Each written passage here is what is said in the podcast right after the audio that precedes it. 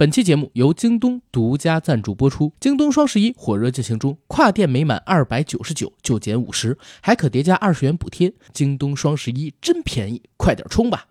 ！Hello，大家好，欢迎收听我们这一期的硬核说，我是主播阿甘，我是 AD，非常高兴又能在空中和大家见面。然后这一期在开场的时候呢，我要做一个抽奖。啊，因为上期节目是我们的七周年，我跟 AD 呢抽出了我们七周年的奖品，然后我们要选择三位听友，不限平台啊。然后我这里呢已经选好了一位听友，AD 那边不是准备了俩礼物吗？你选两个，好吧？OK。我这边选择的听友呢是某某音乐平台的王同学，他并不是在平台上给我进行的评论，而是在周四晚上给我发了一条长长的私信，上千字那种私信。然后跟我们讲，大概就是时间过得好快，不知不觉我们七周年了。然后他呢，第一次听我们的节目是在五年多以前，那会儿他还是一个高中生，现在他已经上大学了。然后在下高中晚自习的时候，用一个小小的 MP3，因为那个时候不能用手机听我们的节目，然后把我们的节目推荐给了他们班里的好多的朋友。而且呢，我还记得我曾经在。我和僵尸有个约会那期节目里边 Q 到过这位王同学，在那篇长长的留言的后期，他也写道：“我也渐渐在成长。当时高考前几十天，用教室电脑给你们在企鹅平台留言，也在今时今日此刻开出了花。我想等到真的可以在现实生活中和我们聊天的时候，他就是硕士生王同学了吧？那意思就是讲，经过这五年的时间。”他不但考到了一个心仪的大学，而且现在可能准备冲研，对吧？所以这位听友呢，可以拿到我准备的那份礼品，就是奥本海默的定制烫金海报，这是我的选择。A D 你 OK？那我现在来抽两个礼物，第一个礼物呢是奥本海默的马克杯，然后这一个礼物想送给来自某山平台的呃 ID 号叫逝去的银河的听友，呃，我为什么要给他呢？因为他自己是这么写的，他说他自己啊是一个五十多岁的阿姨，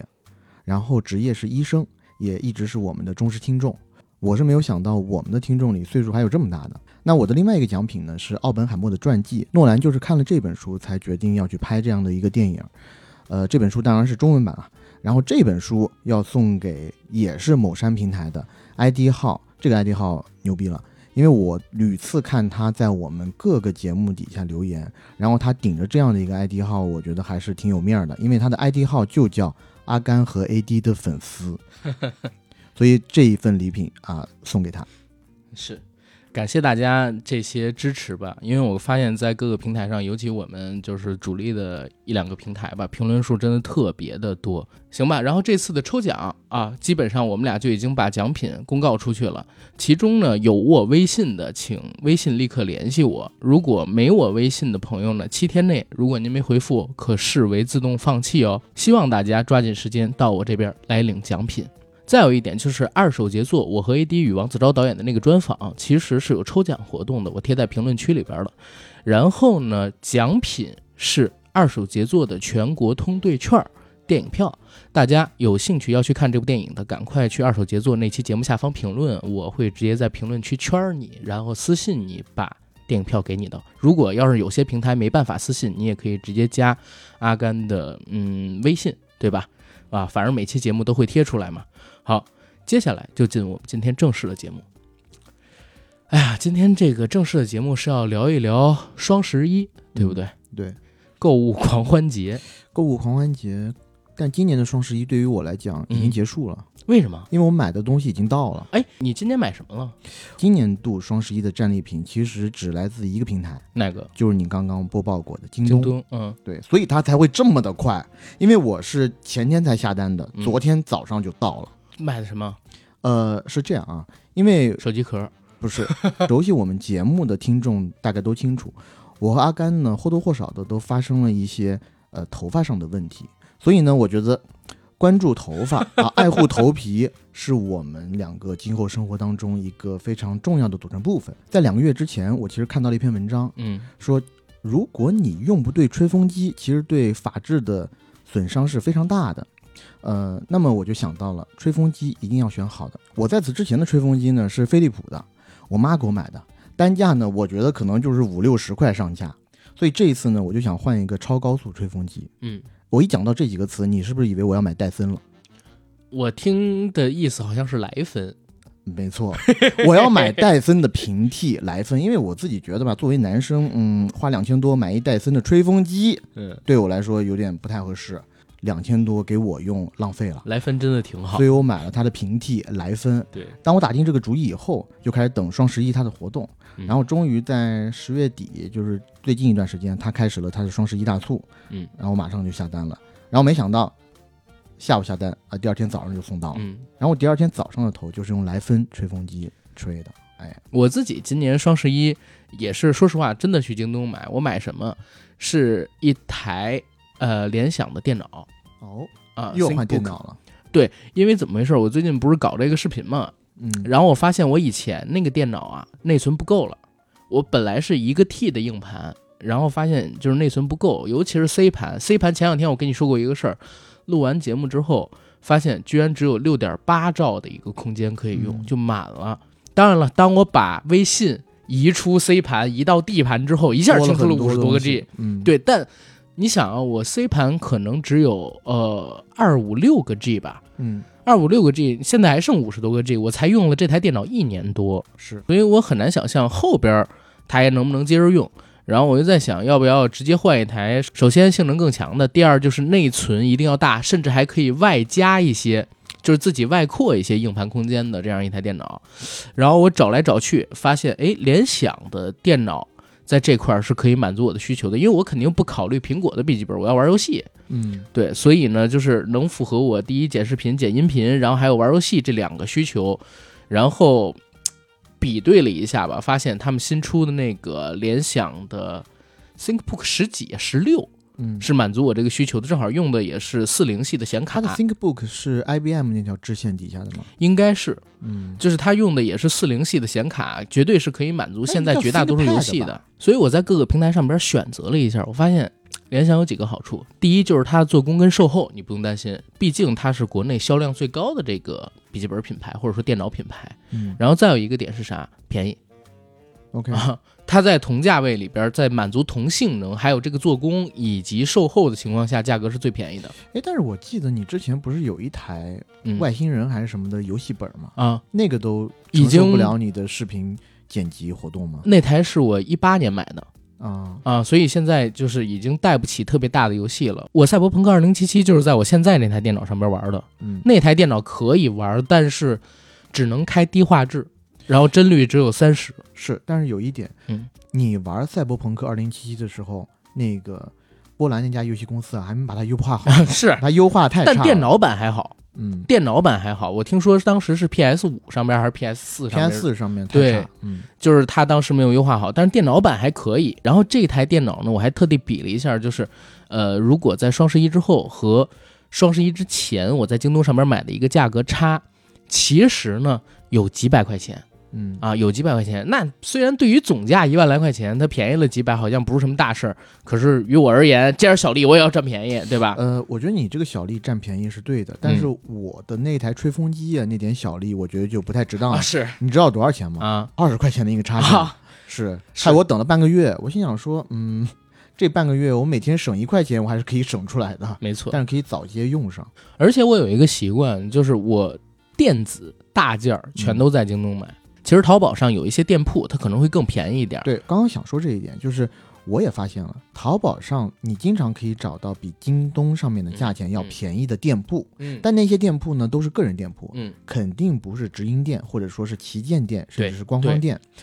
那旗舰店都是全网一个价儿。没错，但京东呢，我也是很喜欢在京东上买这些电器。嗯，这些三 C 产品在京东上买有个特别好的好处，就是这些呃商家自有的店铺基本上都是挂着一个品牌叫京东自营。对，一旦挂上自营这两个字儿。呃，我觉得它的服务基本上是电商平台里面给我的体验是最好的，就是嗯我刚刚讲的，我今天下单，只要不太迟，嗯别说是晚上十一点五十五下单，嗯，你很多时候第二天早上或者是第二天下午下班，我回到家，嗯，那东西就已经送到我门口了。一个是物流，还有一个是售后。你还记不记得，就是前两天咱俩有一次远程录节目，嗯然后你说，哎，为什么你画质这么不对？我说，因为我那台不是苹果本的笔记本，被我的咖啡啊，还是奶茶，还是水啊什么的，嗯给倒到上边去，倒了整整半杯。然后我那台电脑正在侧放着，把水给渗出来，现在已经关机，不敢通电了。然后你告诉我说别通电，当天晚上已经，呃，咱俩录节目的时候九点多了吧？我联系的京东客服给他打个电话，第二天电脑就给寄走了，寄走了之后第三天就给我寄回来了。嗯啊，为什么？因为人家跟我说可以正常开机，没事儿，然后帮我把风扇还给清干净了，然后又给我送回来了，所以整个售后的服务体验是特别好。所以买电子大件，我一般都是在京东上面买。然后还有一个是我准备在京东上面买的，就是我不是特别喜欢空军一号嘛，嗯啊，我就好多双这种鞋，然后我这次又下单了两双，准备到时候买。嗯，然后，呃，双十一的价格肯定是比之前要便宜的。你比如说你在呃淘宝上边买，你能看到有标一千多的，然后能有标两百多的，嗯有标七百多，但是一般耐克的自营店就是标个七百九十九或者七百一十九，大概就这价格。然后现在京东的官方旗舰店就是耐克了，它写的是六九九，我觉得到双十一的时候应该还能再便宜。但是因为双十一其他平台它你不知道它发什么物流，除非它发顺丰，嗯。否则的话物流的速度也比较慢，我还是准备在京东上面买这些东西。就是现在我是买大件儿都去京东，你刚讲这个售后服务这一点，我其实今年也有一个比较好的体验，嗯。就是在我今年早些时候，我想在我卧室里再加装一台空调，啊，但是呢，装空调这个事儿呢，其实还挺麻烦的，因为你不光得把空调给买回来，你还得请师傅上门儿，对啊，让他来给你去看你这空调好不好装，或者说你装空调的时候，你不是得打眼儿吗？那你墙上贴的不管是墙纸啊、墙布啊、能不能承受你打眼的这嗯那一顿操作？嗯所以呢，我当时其实是从京东上下单了一个空调，但是当空调到的那段时间，其实很不凑巧，是我刚好在外面出差，然后再加上某一个呃全国性的假期，所以等我真正回到了我的家里，想要去安装这个空调的时候，已经过了大概十天了。嗯它已经过了七天无理由退换，对吧？但是京东它是很好的，只要你的外包装没开，你嗯其实都可以走一个所谓的无理由退还。对。然后我当时应该是请了两次师傅上门来看，因为我家的这个地形啊有点特殊。第一个师傅来看了以后说他那个技术不过关，得让另外一个有高空作业经验的师傅，就嗯经验更足一点的师傅嗯过来看看能不能装。所以请了两个师傅上门装。然后呢，当然最后的结果是我家不太好装，然后如果要装的话，可能会把我的墙纸啊、墙布啊就嗯，搞得一塌糊涂，推对，然后得重新的再装修一下什么的。嗯所以我当时就做了个决定，就说啊，那我这个空调就暂时就先别装了。嗯呃，随后我就给京东这边打了电话，哎，没想到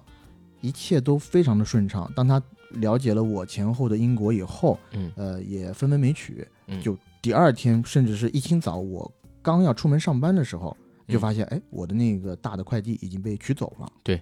因为我记得你那空调在门口摆了很久，非常久，嗯起码有快一个月。对，然后他居然也可以就是嗯，嗯对，可以的。明白。OK，行，我觉得咱俩关于要买什么，还有最近买过的一些东西，先不聊，进咱们节目的主线。这期节目咱不是要聊双十一吗？还是从源头开始跟大家聊起。先聊聊双十一是怎么来的，然后咱俩经历的双十一是怎么样。嗯然后双十一到现在这么多年过去了，我看不是零九年开始出现第一届双十一嘛？到现在应该是十四年，或者说十五年，毕竟零九年就年有。对，所以这十五年的时间里边，双十一有什么样的变化？其实最近几年还挺值得吐槽的呢，嗯对不对？先跟大家来聊一聊。其实按照我这边所搜集到的一个资料来看啊，双十一最早是出现在二零零九年。当时呢，阿里巴巴旗下的淘宝为了营销活动，就推出了一个网购节，叫双十一。最开始为什么双十一这个节日会出现？其实他们是针对于年轻人的校园推广活动。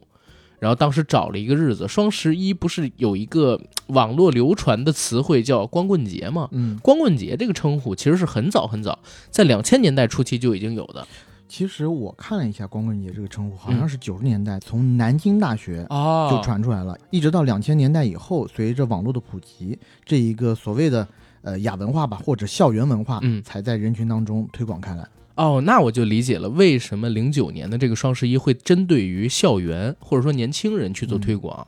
就是为了满足他们所谓校园文化的这个概念，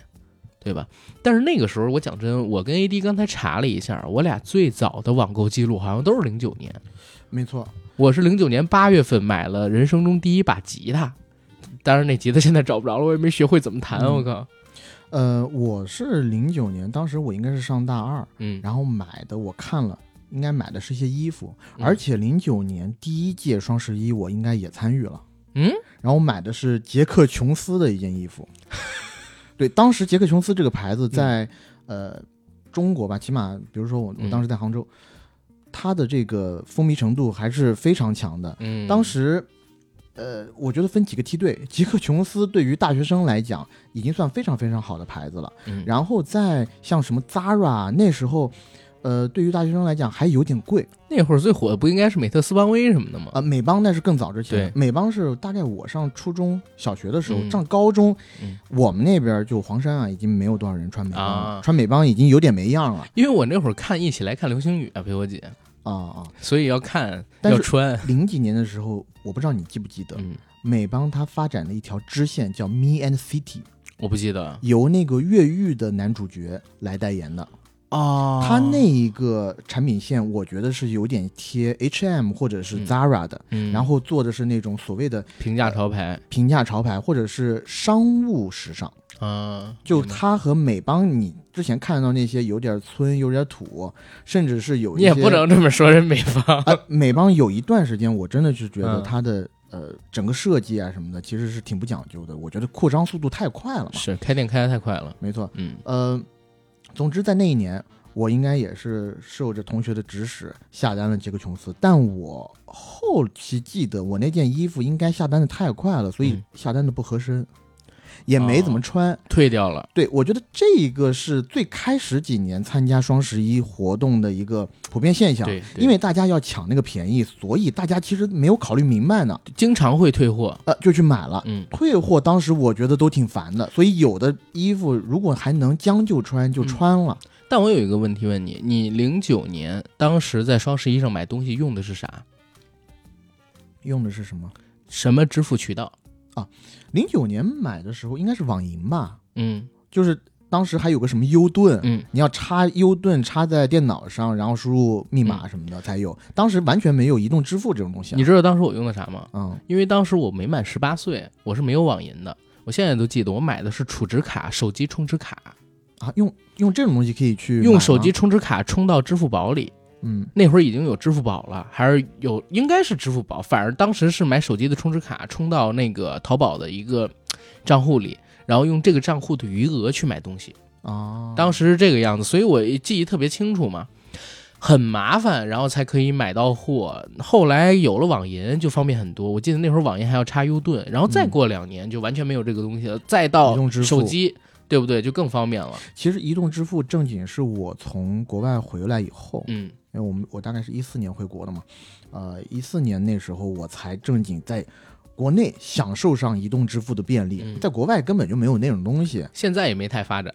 当然现有一些苹果支付之类的。，对，现在在一些比较大的城市、比较、呃先进的城市还是有，但嗯是是你如果去往一些，比如说你在美国一些大农村，嗯你肯定是不指望用移动支付去付一些东西的。但是你刚刚说到双十一的开始，嗯其实双十一的开始还不得不提到一个人，就是阿里内部的逍遥子张勇。啊他当时推双十一的主要目的其实是要推广当时还叫淘宝商城的这么一个服务，而淘宝商城在过去，嗯，而淘宝商城在零九年之后的几年中就做了改名，变成了现在的淘宝天猫。嗯，明白，就是天猫旗舰店。对或者说天猫 APP 就是跟着双十一然后一起起的。我记得那会儿主推的就是天猫。嗯，之前叫淘宝商城的时候，其实在第一届零九年这个购物节刚开始的时候，只找到了二十七家合作方，嗯，就二十七家正品大牌。我刚才看了一下零九年的数据，零九、年天猫双十一最终的销售额是五千两百万。然后你知道其中卖的最狠的品牌是哪家吗？让我猜一下嗯，啊，真的没有可能是杰克琼斯吗？就是杰克琼斯，真的就是杰克琼斯？他居然卖了五百万，因为占了百分之十。当时我如果记得没有错的话，是参加这个活动的品牌嗯都打上了五折字样，没错，全场特别简单粗暴，就是五折而。且是真五折，真五折跟现在的这些所谓打个几折，嗯都是虚的，不一样。而且那会儿还造成一情况，我看那个淘宝的人，他们后来就聊这个事儿，说当年没有想到打完五折之后，网友们的消费热情那么高，导致很快货就都空了，以至于很多店家因为那个时候系统还不够完善，很多店家要打电话嗯，给到阿里，让他们把这货品下架。然后导致阿里那天晚上就连续的在接电话，然后所有人都在加班，等等怎么样？哎，也是第一次发现，哎，居然这样的活动会有如此大的影响力跟热情。于是，一零年他们就准备又办。但是呢，双十一这个购物节创办之初，嗯，其实他们是受了国外的黑色星期五嗯的启发，觉得哎，咱中国没有一个相应的购物节，嗯，才要做这么一个双十一，我觉得这都是宣传，呃就是想、就是想推一下平台。当然，我觉得就是受那个启发嘛，因为你国外确实是有黑五，然后嗯到我去上学的时候，还有一个叫 Cyber Monday，我我还想问你呢，星期一。就是你在美国的时候，黑五是什么样的？我还真没在美国经历过这个东西。我说实在话，我在美国的时候没有怎么抢过黑五，嗯，我说黑五是什么样？就是但基本都是线下吧。呃，就是各大的这个商超，嗯啊，它都会打上 Black Friday 的这个字样，然后一些大型的商场啊什么的都会在当天降价销售，然后有很多人就会在一些那种大型的购物超市门口就排起长龙，就要去抢那第一波，去抢那些打折的商品。嗯因为如果是实体货架的话，打折的就那么些东西。而且没有那么多领券的规则，就简单粗暴的打折。呃，对，但是我记得那个时候有的商家还是会给你很多那种所谓叫兑换券什么，就是兑换券，嗯对你拿着几个兑换券去换相应的折扣。嗯我当时没有怎么去参加黑五的原因，是因为当时在国外已经有了一个叫 Cyber Monday 嗯赛博星期一的一个活动，就是在黑色星期五转过头来的第一个星期一，嗯，是在网络电商界一拍也打折也打折。嗯呃，不光是 ePay 吧，就像什么美国那些什么 Target 之类的呃，对，沃尔玛啊、亚马逊，嗯在那个上头会打折。啊因为我们当时从国内过去的时候，已经培养出了一定的网购习惯了嘛，嗯所以到了美国以后，还是习惯性的进行网购。因为作为中国学生，呃，我当时反正没有车，没有车去商场也比较的麻烦，所以还是等网购。但是在美国等网购非常痛苦，因为他们的这个物流啊非常非常的慢，你除非有亚马逊 Prime 的会员，嗯才可以有一定。在那个时间段了，嗯，你才可以有几天，就是几天送达这么一个选项。明白。要不然长的话，有可能你要等个一两周都可能哎。现在这也是老外的痛嘛，他们物流不行。嗯但讲一嘴，你刚才提到这个物流的点特别正确。我还记得最开始那几届双十一，给我留下一个特深刻的印象，就是你如果双十一晚上当天下了单，一个礼拜能收到，那可能都算是快的，嗯。因为它是按下单的先后顺序，然后给你给你送货嘛。可是因为我不知道现在还有多少人记得，就在当年双十一最火爆，然后成交额可能还没那么高，但是参与人数跟全民热情非常高的时候啊，到十二点之前的那五分钟，大家都熬着夜等，对然后十二点猛下单，刷，对，所以就是双十一那一天，或者说十二点那一刻，某些平台啊，它会崩溃，嗯，以至于那些货品发的特别的慢。我真的试到过，我当年买一双鞋，然后一个多礼拜才给我送到，送到之后，然后又不合脚，又退掉了。我刚翻了翻我淘宝以前的一些购买记录，嗯。就发现，比如说一零年的双十一我也买东西了，啊。但是它的发货日期就是十一月二十几号，啊，晚了十几天才发货。，对，晚了十几天才发货。明白。呃，但是我下单明确就是在双十一那个时候下单的，明白没因为我现在点进去看还有双十一的字样。对因为一零年开始就火了。其实刚才咱们聊零九年为什么推双十一，还有一个原因，是因为前一年啊、刚刚开始经济危机，然后形势呢不太好，尤其是网络环境也不太好，再加上那个时候淘宝这个平台。假货也比较多，而且瑕疵品也比较多，退货比较麻烦。那个时候他们有点发展的举步维艰，就推出这么一个活动，结果没想到成功了，不但是把他们给救活了，而且呢还形成了这么一个品牌概念。那之后，一零年的双十一，很多的商家也看到在这一天有如此的消费热情，就都加入进来了。而且那个时候还是非常简单粗暴的打折，嗯，直接打折，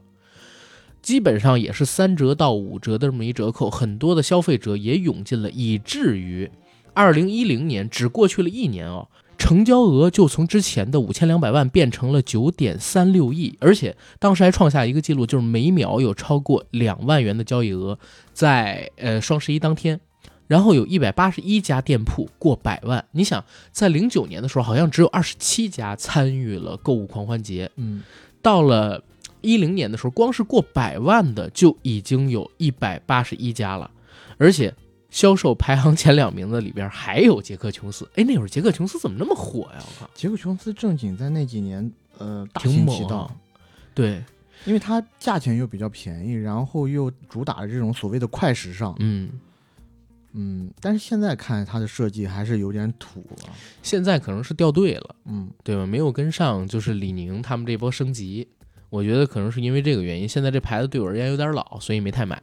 但从这儿你看，就是整个网购的热情就被这双十一给盘活了嘛。第二届相比起第一届肯定是大获成功，但是我真正亲身参与双十一，而且印象最深，也是觉得双十一开始破圈的双十一，你知道是哪年吗？嗯，二零一一年，这还跟电影有关系。二零一一年十一月八号有一个片子上了，叫《失恋三十三天》，嗯，是当时的一个小成本爱情神话。白百合，对，卖了三个多亿，好像是卖三点二还是三点三亿。如果是三点三亿的话，正好就和他这个名字能对上了。白百合和文章他们俩演的这部片子，在上映之前，其实很多人不看好，但是没想到上映之后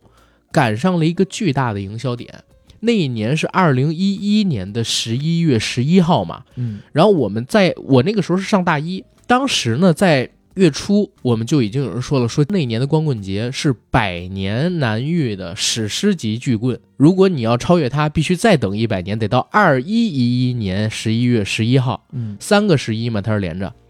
所以那一年的光棍节呢，就是好多。我们当时线下见到的那些店啊，都推出了各种活动，包括我那会儿去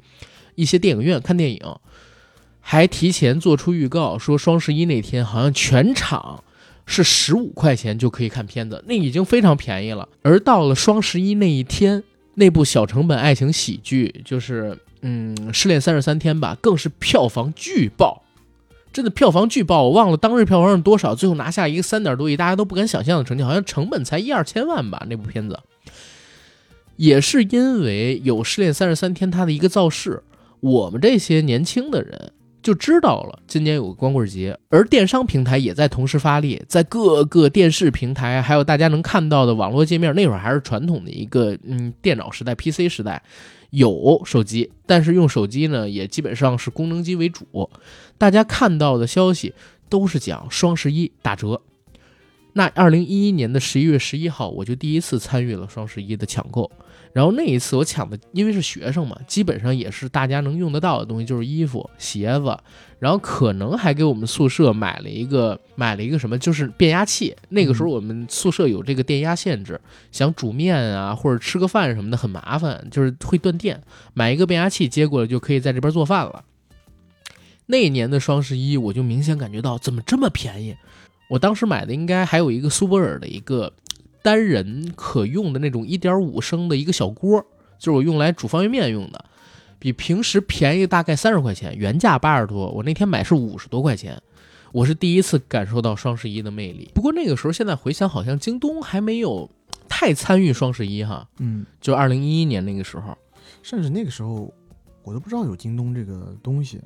是吗？就没有用过。反正我起码在那个时候完全没有用过京东，只用过淘宝，在网购平台上。我上大学的时候应该有用过京东了。嗯，但我不记得具体是哪一年。可是那个二零一一年的双十一不就盘活了吗？它的成交金额来到了五十二亿，而且当时也有一个好玩的故事，说这个记录双十一成交额的大屏，因为跳动速度太快，半夜两点多的时候烧了，对吧？就是他们也没有想到会有如此之高的一个火爆程度，也是从二零一一年的双十一之后，基本上每一年的双十一我都会参与。然后如果我自己把自己经历的这个双十一分成几个阶段，我大概会给分成三个阶段。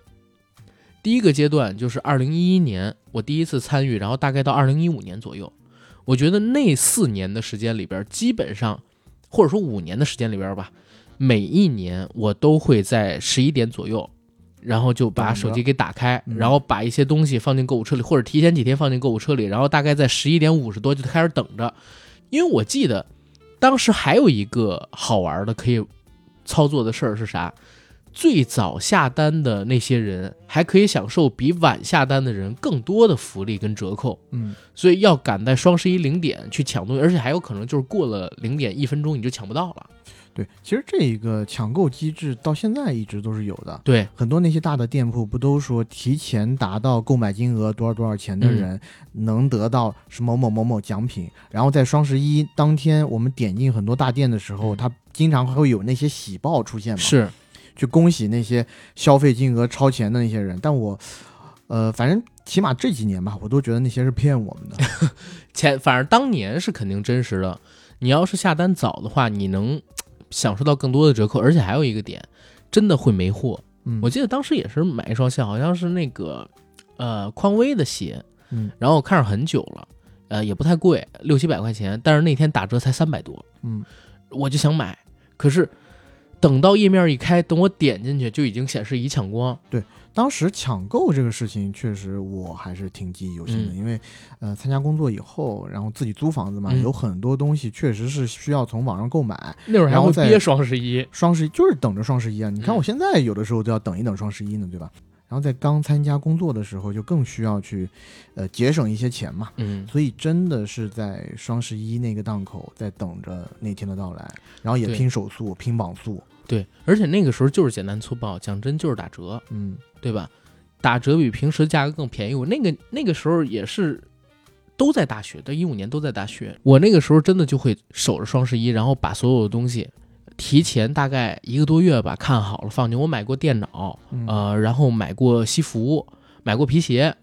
然后买过其他的一些衣服，然后还买过一些电子用品。我甚至还买哦，后边还养成一个习惯，大概到华为被制裁之前，我每次换手机都是在双十一的期间换。嗯后来华为被制裁了，然后我就去年没有换手机，我今年才换的嘛，对吧？然后这个习惯就给打破了。双十一的时候，这些手机店铺新出的手机虽然不会打折，但是会推出十二期或者二十四期免息，所以我每次都赶在那个时候换手机。尤其我换了华为系列之后，它都是九十月份出新机 Mate 系列。再之后，为什么从一五年之后我就感觉有点变了？因为一五年还是一六年，我发现一个事儿，双十一变了。嗯过去都是赶零点去抢，然后导致那一时刻爆单嘛。但是从一六年开始，如果我没有记错，出现了预付定金制。对什么买二十块钱，然后那个定金可以膨胀什么之类的。一个是这个，还有就是从十一月一号那一天开始，你呢可以先付大概三十或者一百的定金，嗯锁定这个价格。这个价格呢比双十一当天买还要便宜，嗯但是你后边的尾款得在双十一当天付。对啊，但是呢，你就不用担心抢不到，对吧？你不用担心抢不到，这东西也会给你送过来。而且还有一个点，一六年开始我会发现，你知道以前你在双十一上买东西经常会退，因为消费不理性嘛。嗯你买到了之后，要不然发现不好看，要不然发现不合身，这是衣服。如果是电子用品的话，然后你要是有一点售后的问题，也都特别麻烦。嗯从一六年开始，因为有了这个预付定金制，其实你可以前期做很多的考虑考量。有一个比较长的时间去思索到底需没不需要这个玩意儿。但是有一个问题，它好像是不退定金，我记得，嗯，对吧？所以你就下单的时候你会更理性。比较谨慎一点。对而且我也是从大概一六年开始，我就从淘宝转战到了京东。嗯为什么？因为首先京东它也参与双十一了，而且京东的购物它不是双十一当天才开始，淘宝那个时候还只是付定金，然后双十一当天有什么什么折扣，嗯京东是从十一月一号就开始。是所以那个时候我就从京东上边，尤其我买一些电子大件，我是比较看重于售后还有物流速度的，我都从那上面买，或者说参加他们的活动。嗯只有少部分的，就是买一些衣服还有鞋子，我可能还会从淘宝那边走。对我其实这个就觉得特别有意思啊，就是呃，京东它一开始主打的应该就是做一些电器或者是三 C 产品，它物流铺的好吗？嗯，所以从某一个时刻开始，淘宝对于我来讲，成为去买小商品的一个地点。就我买一些呃日用品啦，嗯，或者说一些呃平常吃的喝的会去嗯。淘宝，但是一到这些大件，嗯。对我相信很多普通人也是一样，嗯。买这些电器或者三 C 产品用的钱是比较大头的，是。基本上都会去京东，因为京东之前就主打的它是这一个专业卖场。京东自营，没错，对，那会儿京东自营品牌打的特别狠，而且还有一点就是我我我那个时候就是我上我上班了，然后有钱给女朋友买东西嘛，嗯，我会从京东上边买一些零食或者一些礼包，那些东西会特别快的送到我女朋友的公司里边去，嗯，以前的女朋友了，对，送到他的那个公司里边去，然后我就经常会从那上面买一些东西。淘宝不是说的不好，而是说它的物流在那个时候基本上两到三天。对，而且有一个问题就是，淘宝那些店铺旗舰店嗯，都不一定，就是旗舰店都不一定给你发顺丰。对，那如果真的给你发到一个中通或者申通，甚至像有一些韵达，店铺用韵达或者达达，能把你嗯气死。哎，达达现在还有吗？啊，达达我我快气死了，我不太清楚。但是韵达和达达，我之前应该都是有和他们做过斗争的经历，就是寄一个东西寄到一半告诉我没了，然后再查了半天，告诉我啊，在某一个点没有派出来，对，然后再又多花了四五天的时间才流转到我手上，然后我去问他们要一些赔偿，问他们要一些说法的时候，他们告诉我我们就这样，你爱告不告，反正整个体系都是这样。我我告诉你，我为什么现在就只喜欢在京东上买东西，或者说我发东西一定发顺丰，就是因为像什么中通、圆通，包括韵达，韵达当然是最烂的，嗯，这些快递他都不送到我家门口。所以是只送到你那个小区的接收点吗？对就是发生过很多次这样的事儿，尤其疫情期间，嗯，疫情前当然也有，但是疫情前呢，我还会一个一个的打电话。我比如说我在淘宝上买的东西，他发的不是顺丰，顺丰肯定都是上门的，而且会电话联系你。但是你知道其他的那些快递员，他不联系你，不给你打这个电话，把东西往你家门口一扔走了。这种情况时有发生。那有的时候我在家，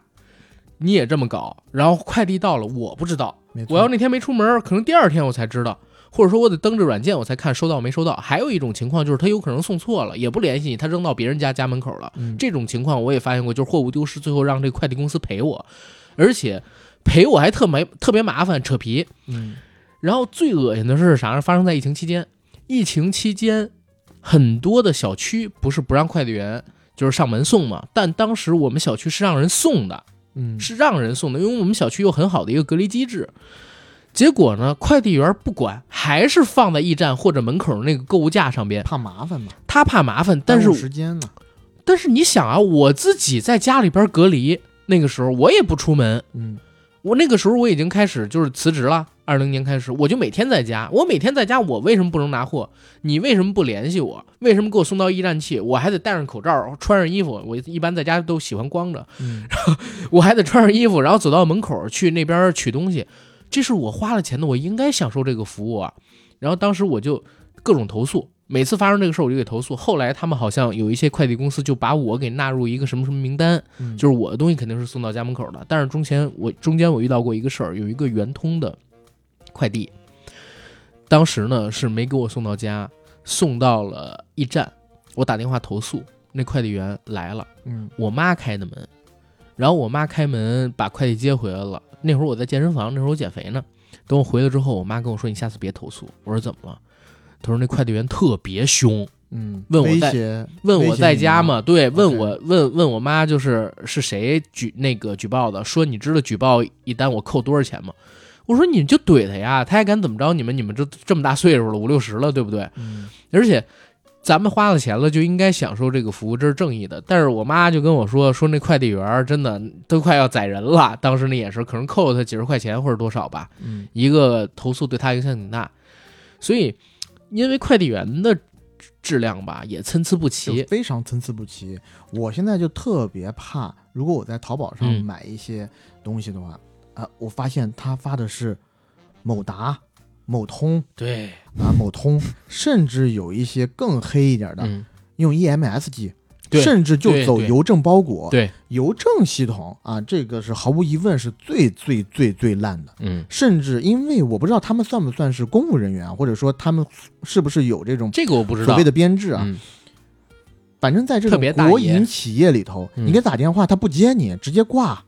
我之前的一个经历就是，我买了一个东西，然后我要的挺急的，嗯，我当时已经提前三天就跟这个店家商量好了，嗯然后店家说：“你放心，我即使寄这个邮政，但是按照这个速度啊，它可以及时的递到你手上。嗯”然后我大概在那三四天当中，每一天都去查看包裹的状态。嗯，但你知道什么吗？一直不动。包裹寄到亮马桥区域以后就开始不动了，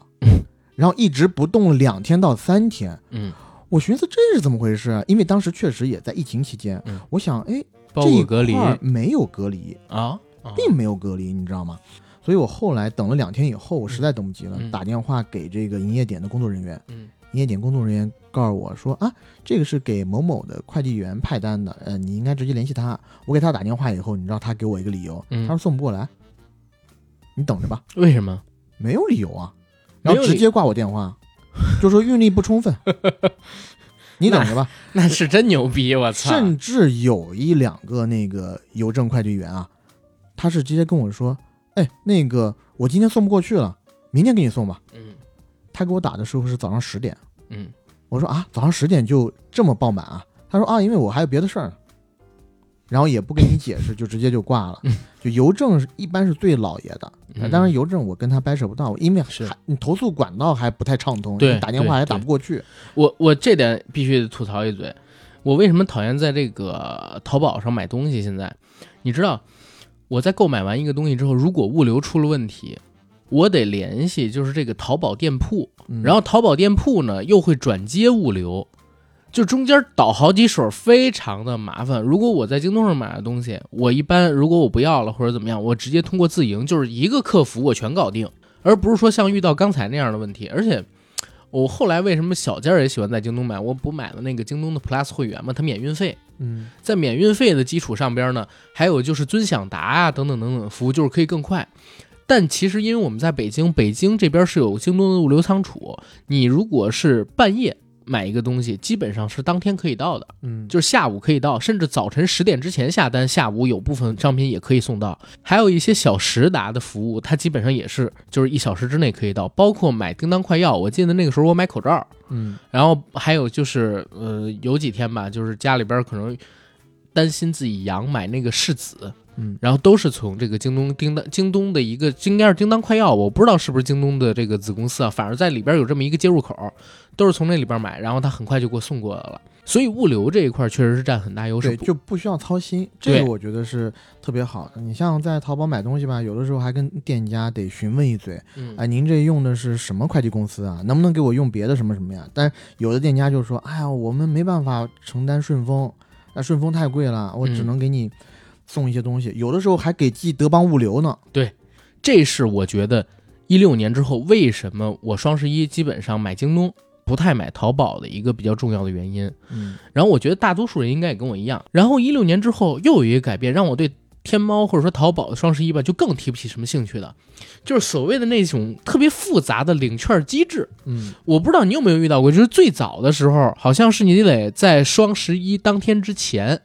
就得不断的去淘宝上边，然后攒货啊，攒能量，然后攒券儿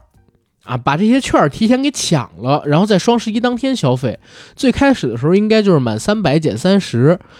那个时候还可以啊，就是这些券可以直接套用，你确实买东西还能便宜，比如说买四五千、五六千还能便宜个一两千，然后再到后来呢，就变成这些券儿有不同的门类，你只能在各自的门类里边用各自的券儿。比如说，这个券儿是某些旗舰店可以连用的，可以买哪些商品，不属于这些商品的可以就不能用。嗯然后还有一些券儿呢，就必须得满足什么样的条件，到达什么样的金额，才可以在固定的消费品上边进行使用。然后再有呢，你会发现，嗯，怎么这个价格好像还没有双十一之前他们偶尔做的那些活动的价格便宜？没错。对，这是我经常发现的一个情况，而且后来就是发展到大概二零年、二一年左右吧，我就发现他那个券儿，我已经算不过来了。太复杂了。我自己想要的就是在双十一这段时间里边儿，你价格给我便宜点儿，其他的都无所谓。嗯你给我整这么一大堆券儿，我太复杂，我就不等双十一那天，我就不会再守着什么双十一然后去买东西了。嗯基本上就是这样。然后为什么转战京东呢？就是我发现京东不管是六幺八还是双十一，它的折扣政策其实比天猫要简单很多。嗯，要不然就是价格直接便宜，因为它用的还是京东自营。嗯然后再有一个点，它的那些券儿，一般只要你是京东自营的东西，都可以通用。对，跨店满减什么之类的。跨店满减，你不管是什么，只要是京东自营，你都可以通用嘛。那我肯定买东西，我我去京东肯定是买京东自营，谁去京东上边买那个其他店铺的东西啊？反正我不会，我去京东上边用这些券呢，会比较容易，而且再加上物流速度比较快，所以后边我就直接转战京东了。嗯，对，其实现在大家经常会说，就是中国有什么三大购物平台，可是现在是四大，对吧？其中有一个是这个拼多多，但拼多多截止到目前我还没有太使用过，啊，我只在那个叫多多买菜的一个平台上边会订一些呃蔬菜，嗯，还有就是无糖可乐，让他给我送到我家门口，让他给我送到我家门口，用来炒菜或者平时吃穿用。拼多多我是有过两次购物体验，嗯一次是特别便宜，是最开始打开拼多多的时候，我下载拼多多完全是因为我一个朋友发过来了一条呃微信，然后这个微信呢是说帮他去拼多多砍一刀，然后我朋友也跟我说说，哎，你赶快来帮我砍一刀，我就缺你这一刀，只要你一刀砍下去，我就一百块钱到手。说他已经有同事已经拿到了，嗯然后我心想说还有这好事呢，然后我才下了拼多多这个 APP。一进拼多多 APP，哇，然后你就关不掉那个东西了，你没发现吗？因为它给你各种弹窗，嗯每一个弹窗都是告诉你，哎，你有好处，你得领这一百块钱，你也马上要领到了。是当我帮他砍那一下的同时，这边也告诉我，我这边已经给你九十多块钱了，你也得再去找几个人，只要再找那么额外的两三个人都帮你砍一刀，嗯你也可以领一百块钱。但是呢，就始终找不到那足够的人。，对，但这个好处我就从来没有享受到过，嗯因为当我找了那额外的两三个人帮我砍了那一刀以后，我再一看，哎，我还缺那么几分钱，嗯，然后又得找人去砍，就永远砍不进那一刀。所以以呢，当我下了拼多多以后，我当我知道一百块钱拿不到以后，我就去看拼多多上有什么东西。嗯我发现它东西确实是便宜，我买了三本书，嗯总共九块钱，但每本书都是很厚的，从它那个图示上给我看是很厚的。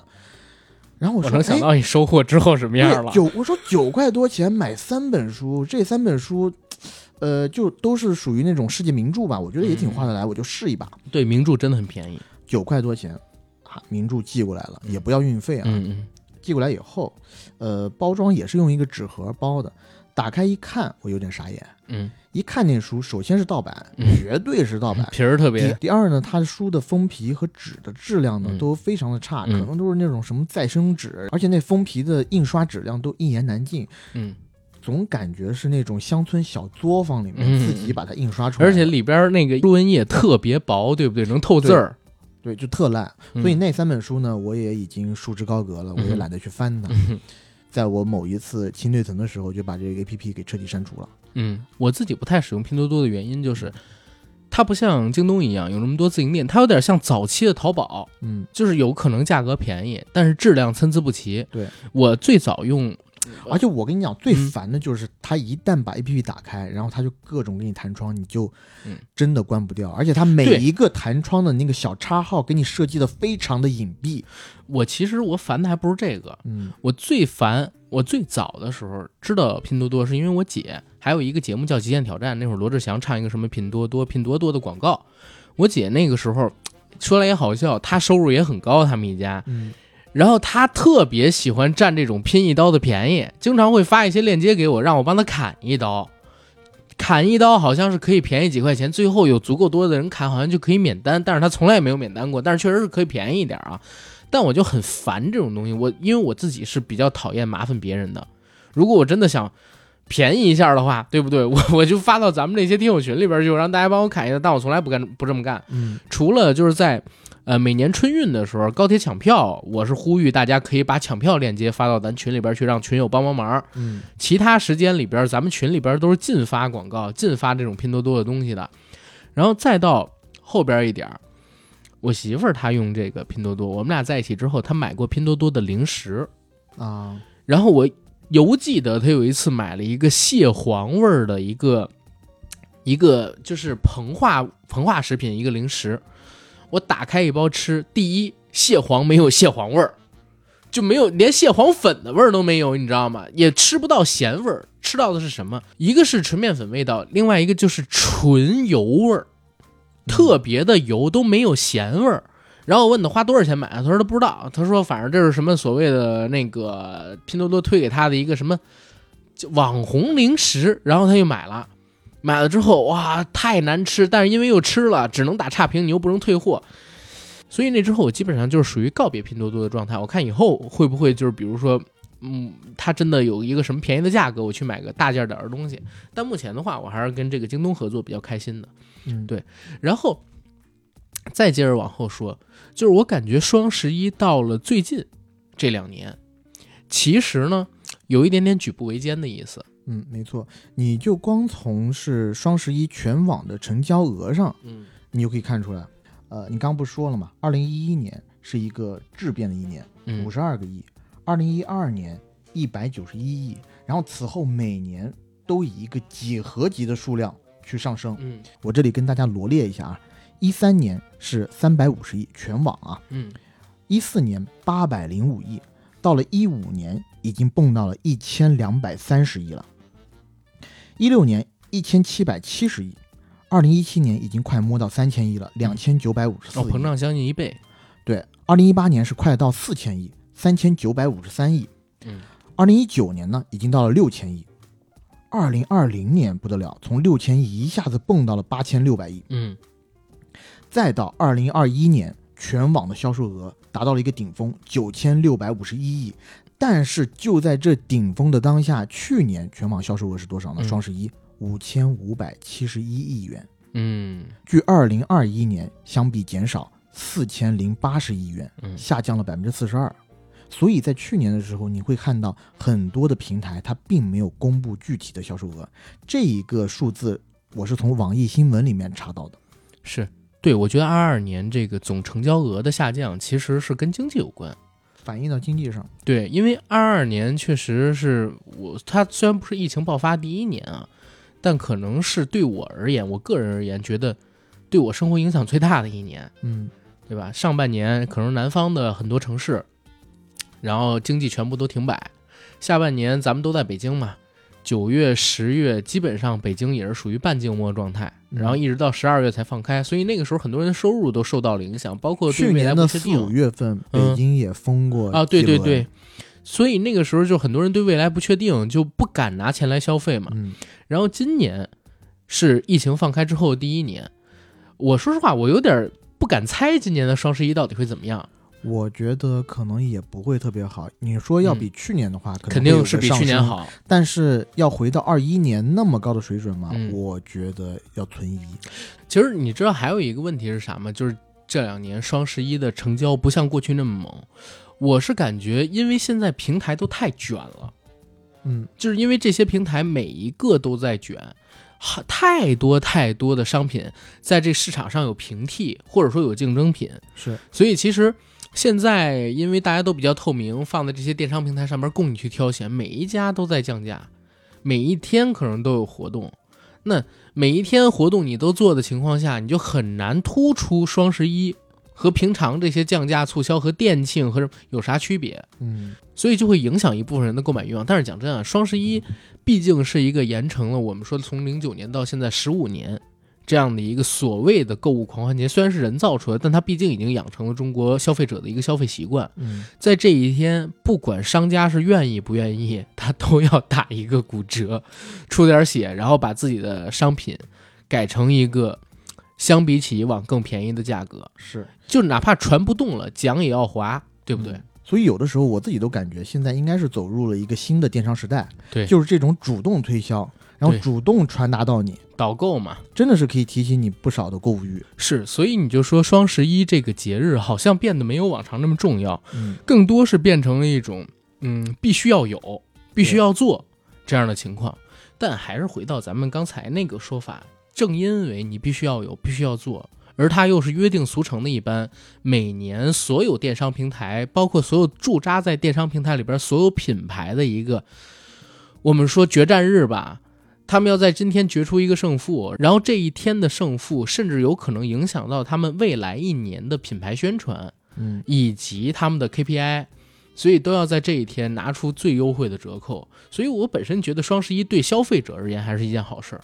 嗯，就是消费者还是可以在这一天享受到比以往要便宜价。就比如说我嘛，我现在花钱已经很省了，但是你说这种必须要换的电脑，包括我最近不新换了一个相机嘛，我那个相机的配件，我那天我跟你说也是要在双十一的时候去买的。嗯然后我已经看好了，他们店铺里边原价那个云台应该是一千多，一千几我忘了。然后现在的话，应该也打折，能便宜个一二百块钱，在双十一到来之后，所以我已经准备好钱包里边的钱是在那个时候消费的。嗯，相信很多的听友应该跟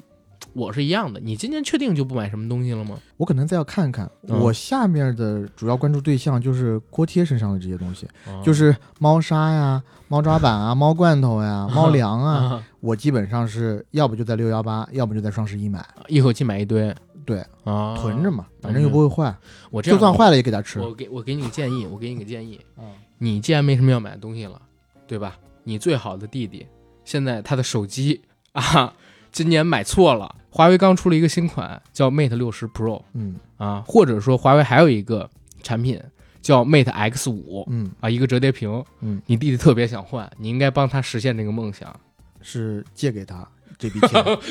不是不是，高利复利贷款给他送礼物呀，啊对不对双十一嘛不要了吧？你也没想想看，你那个比你就小两岁的海报是啊谁给你送的？不是是不是？但是那个是生日礼物，这个是双十一的礼物，你可以考虑。我只能说给你提到这儿了啊，就点到这儿了，点到即可。到为止。对，点到即可。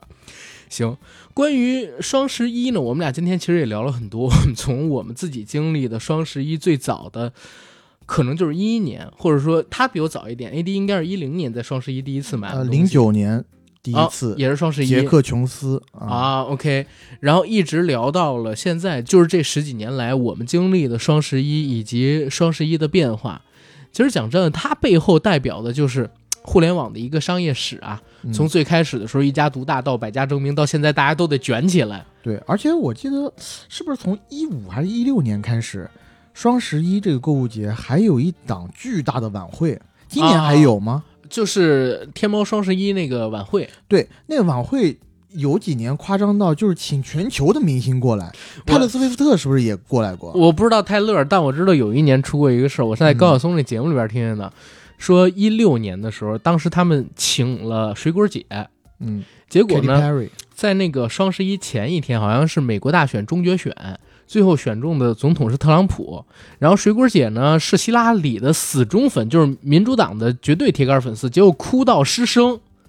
临时来不了，打电话给这个高晓松，因为高晓松那会儿是阿里大文娱的负责人，打电话给高晓松，然后说来不了，高晓松当时都疯了。后来包括马云吧，还亲身上阵去表演魔术，去撑最后就是水果姐缺的那几分钟，然后他们又找尽各种关系，最后贝克汉姆夫妇来了，然后黑寡妇斯嘉丽·约翰逊来了，算是把场子给稳下了一段时间，就是大家在那聊了会儿天儿，然后怎么怎么样。但是你想想，就当时已经请到这个咖位，水果姐那会儿可能是最红的欧美的女歌手了，一六一七年的时候，是所以确实是阵仗特别的大。不是黑寡妇就不红吗啊，？黑寡妇也对呀，她当时贝克就说汉姆就不红对吗？他当时就说要找一个同咖位的平替，你不能比人差，对不对？因为之前已经全都宣传下去了，而且还特别感谢中国观众说，这要是在发生在美国，他们得被人告死，因为货不对版。是但是在中国呢，中国观众就很宽容，最后也没找他们麻烦，包括我都不知道这事儿。对，对，然后最后好像水果姐赔了他们一大笔钱吧，不但把这个演出的费用给结了，还把当时他们布置舞台的钱，还有他们因此可能会产生的损失都给赔了。嗯，对，所以这这个晚会确实挺大，但是我说实话，我最近这几年或者说有这晚会都没关注，我就没太看过。是但我想双十一不管怎么样，它最终受惠的可能还是消费者，虽然它变得没有以前这么简单粗暴，变得要麻烦一点儿。但是你像京东这样的平台，它还是有一个跨店满减，要比平时的价格更便宜的活动在。你像这一次不就是跨店每满二百九十九减五十吗？而且还能叠加二十块钱的补贴，这是他们这次双十一的一个政策。就还是消费者最后会享受到一些福利，这也是双十一存在的一个价值嘛，对吧？行，我觉得聊到这儿呢，我们这期节目可以结束了。这儿给大家预告一下啊，这期节目上的时间可能是十月三十号，十一月应该三号到四号会上一期节目。这期节目是和李平斌先生的对话嗯啊，其实是青铜计划找到我们的，但是 AD 那个时候应该人在金鸡了，没办法参与。那个阿甘会和李平斌先生做一个专访，对对对，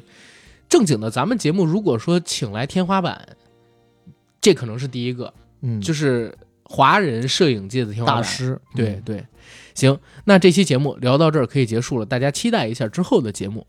最后的最后做个广告，我们的硬核说已经在全网各大平台同播出，欢迎各位收听、订阅、点赞、打赏、转发。我们想加群的加 J A C K I E L Y G T，让我们的管理员拉您进群，和我们一起聊天打屁。想关注节目最新动态、主播最新观片动态的，请在微博搜索“硬核班长”以及 A D 钙奶喝奶，关注我与 A D 的官方媒体账号。行，本期节目到这儿，谢谢大家，下期再见，拜拜，拜拜。十月三十一日晚八点，京东百亿补贴日，大牌五折限时补，更有大牌折叠屏手机八点八元就可抢。十一月十日晚八点，巅峰二十八小时开启，跨店每满二百九十九就可减五十，还可叠加二十元补贴哦。今年双十一，让我们一起来京东 shopping。